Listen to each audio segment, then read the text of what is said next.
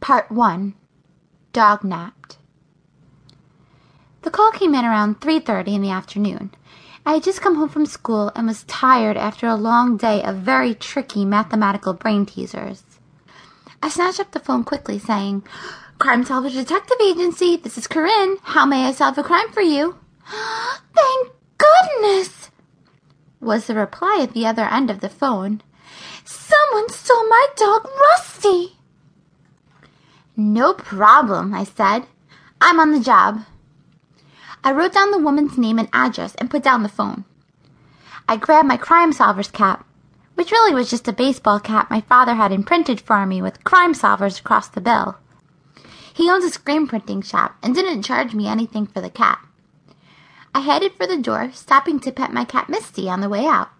She rose and gave me the butt in clear anger. Sorry, girl, no time for any more. I've got a crime to solve. She paid no attention to me, just laid her fat, roly poly body back down and closed her eyes.